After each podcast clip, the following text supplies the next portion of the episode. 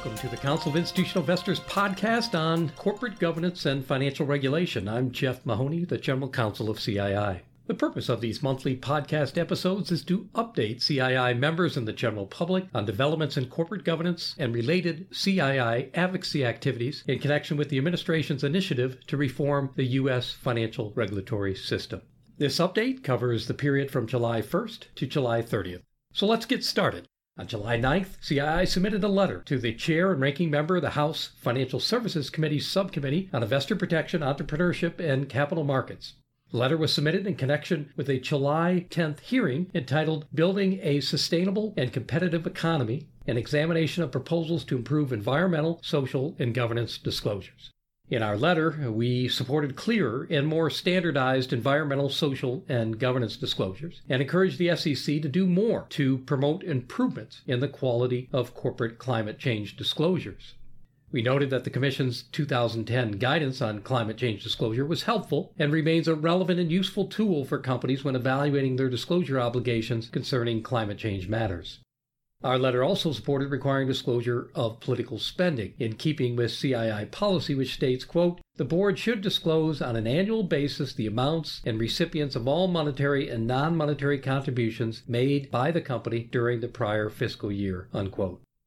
Our letter concluded by stating that we agree that legislation may be necessary to improve ESG disclosures and that we would advocate that any legislative or rulemaking proposals to improve ESG disclosures be developed in a deliberative manner that balances the needs of investors for reliable and complete information with limiting any unnecessary regulatory burden. On July 10th, CII sent a letter to the chair and ranking member of the House Financial Services Committee expressing our support for two bills considered at the committee's July 11th markup. In our letter, uh, we expressed general support for H.R. 1018, the Improving Corporate Governance Through Diversity Act, and H.R. 3279, the Diversity and Corporate Leadership Act of 2019. Our letter noted a growing body of evidence indicating that diverse boards can benefit long term investors. H.R. 1018 would require public companies to annually disclose the voluntarily self identified gender, race, ethnicity, and veteran status of their board members, nominees, and senior executive officers. It also would require the SEC's Office of Minority and Women Inclusion to publish best practices for compliance with diversity disclosures. H.R. 3279 would require companies disclose to shareholders information about the gender, racial, and ethnic diversity of their boards, and require the SEC to establish a diversity advisory group and report annually to the House Financial Services Committee on the company's board diversity data. Our letter indicated the key elements of H.R. 1018 and H.R. 3279 that we supported were one, requiring disclosure of diversity in the proxy statement for directors and board nominees, and two, establishing an advisory council or group to guide companies about strategies to comply with the statutory requirements. The Committee on Financial Services approved H.R. 3279 by a vote of 52 to 6 and they also, on the same day, approved H.R. 1018 by a vote of 53 to 5. Neither bill has yet been voted on by the full House. On July 18th, all of the Republican members of the Senate Banking Committee sent a letter to SEC Chairman Jay Clayton applauding the Commission's spring agency rule list as an ambitious agenda covering a broad range of topics that have received bipartisan support in Congress and expressing support for the SEC's approach to reviewing existing regulations to ensure they are still appropriate given the ever evolving capital markets. Specifically, the letter encourages the Commission as it considers changes to the accelerated filer definition, Exchange Act Rule 12B 3, which proposes to reduce the number of registrants subject to the auditor attestation requirement, Sarbanes Oxley Act Section 404, to move forward in a way that provides relief to all smaller reporting companies.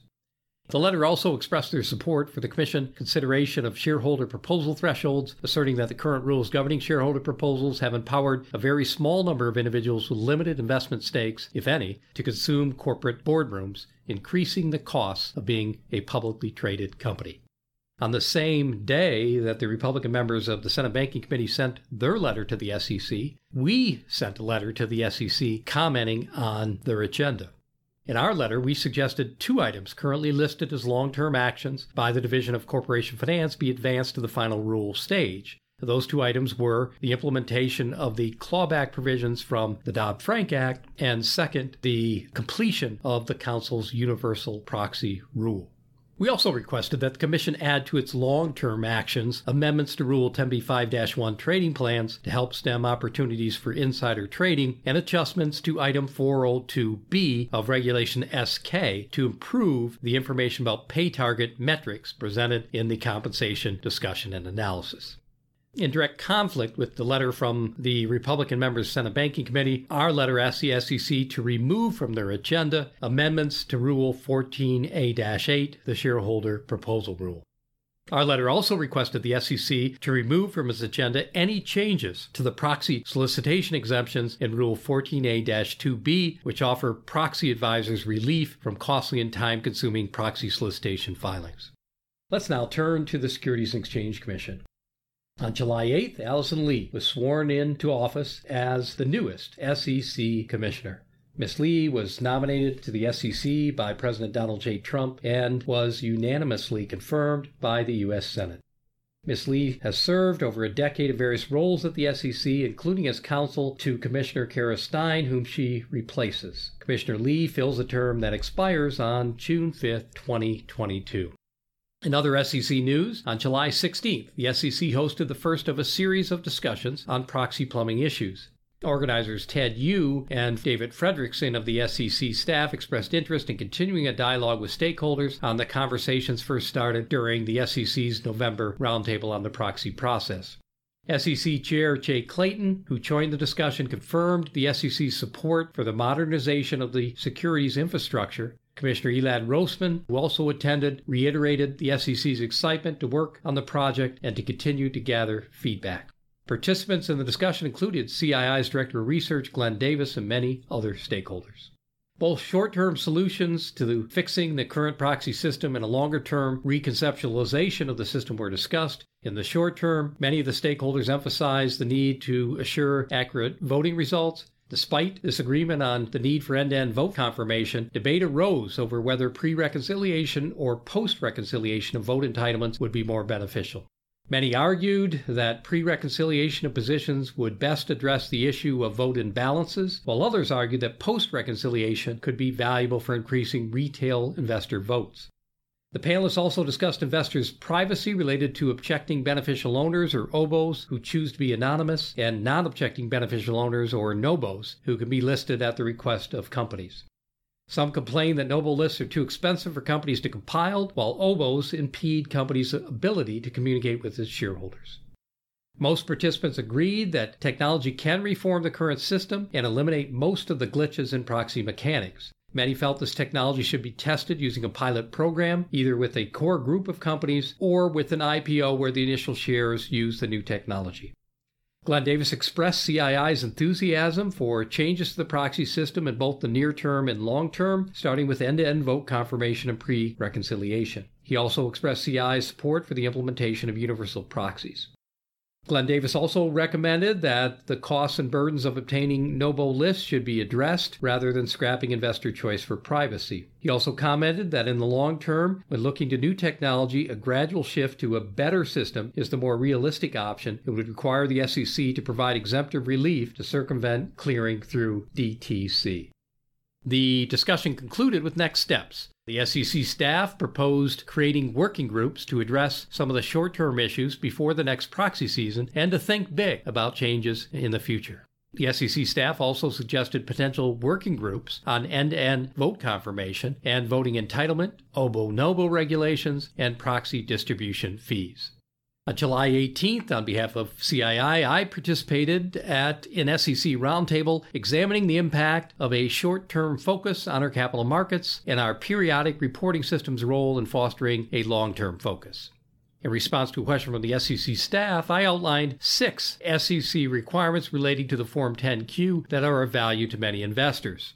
Those six items include management certification, the independent audit review and the auditor's report, that the 10Q is filed rather than furnished, the complete set of financial statements and footnotes, the management discussion and analysis, and XBRL data tagging.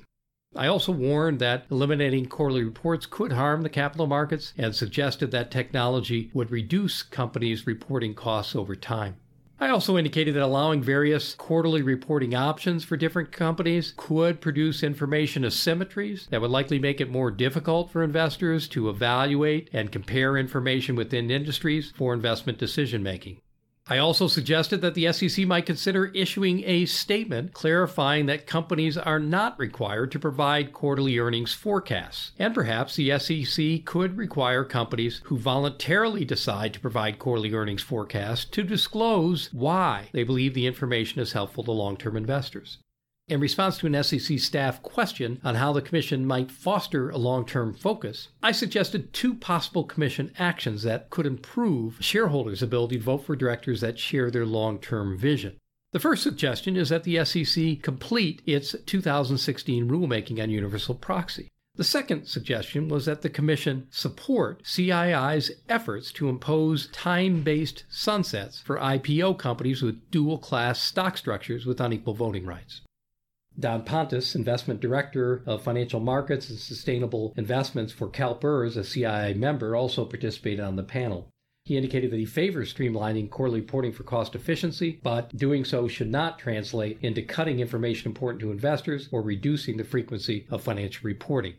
He also emphasized the need for the SEC to integrate ESG reporting into current disclosures. He explained that ESG reporting is a critical component of monitoring a company's sustainability and long term performance. July 25th, uh, the SEC Investor Advisory Committee met. At that meeting, the IAC, in a unanimous vote, approved a recommendation to the Commission that investors should be able to choose whether to purchase investment research bundled with or unbundled from brokerage services, and that regardless of how the research is purchased, asset managers and broker dealers should provide more transparency on the cost. That recommendation was an amended version of the IAC Market Structure Subcommittee's recommendation on investment research in a post MIFID II world. MIFID II refers to European rules adopted last year that bar fund managers from paying for stock research with trading commissions. In its wake, European fund managers have largely absorbed the cost of research, while some U.S. fund managers continue to use bundled commissions. Many U.S. managers worry that they are subsidizing research used by fund managers for European customers. Members of the IAC were enthusiastic about the recommendation, with many praising increased choice and greater transparency. CII has also supported improved disclosure research costs. In a June 26th letter, CII, together with Healthy Markets and the CFA Institute, asked the SEC to improve disclosure of research costs to investors. Consistent with CII's 1998 membership approved policy on guiding principles for trading practices, commission levels, soft dollars, and commission recapture, the joint letter reflected CII's continued support for clarity and transparency of disclosure of brokerage arrangements. The IAC also discussed but did not take final action on a draft recommendation to advise the SEC on how to address several proxy plumbing challenges. The draft recommendation, spearheaded by the IAC's Investor as Owner Subcommittee Chair John Coates, calls on the SEC to implement four specific initiatives.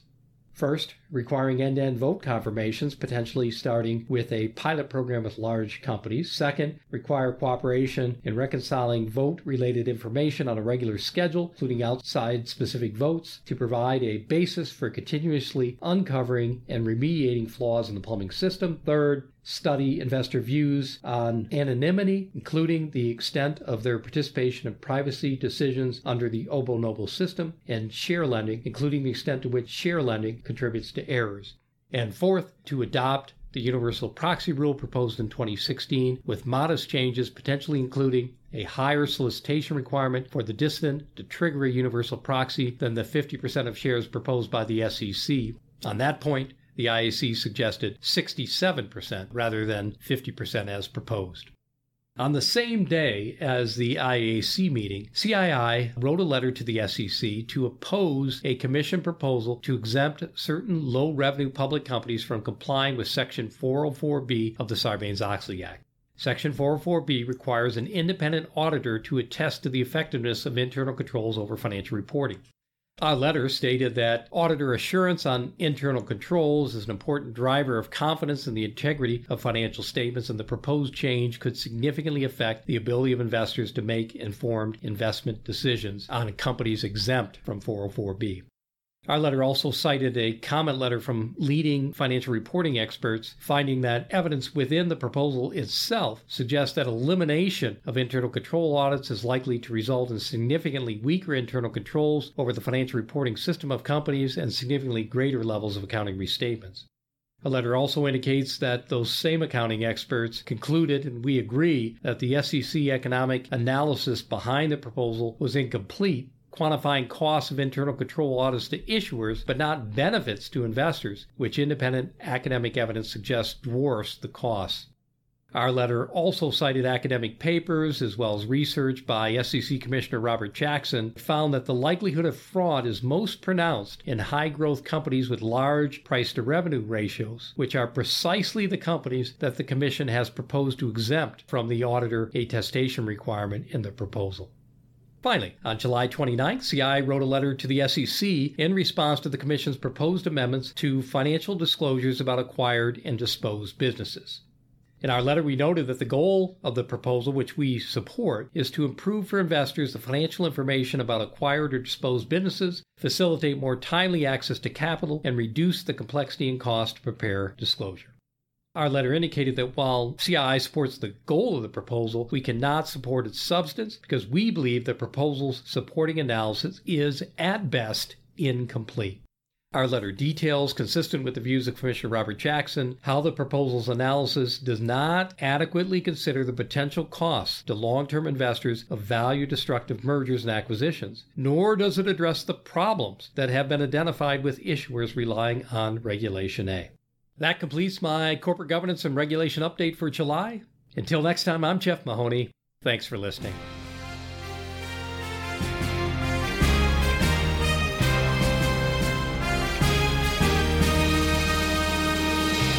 Thank you for listening to this episode of The Voice of Corporate Governance, brought to you by the Council of Institutional Investors.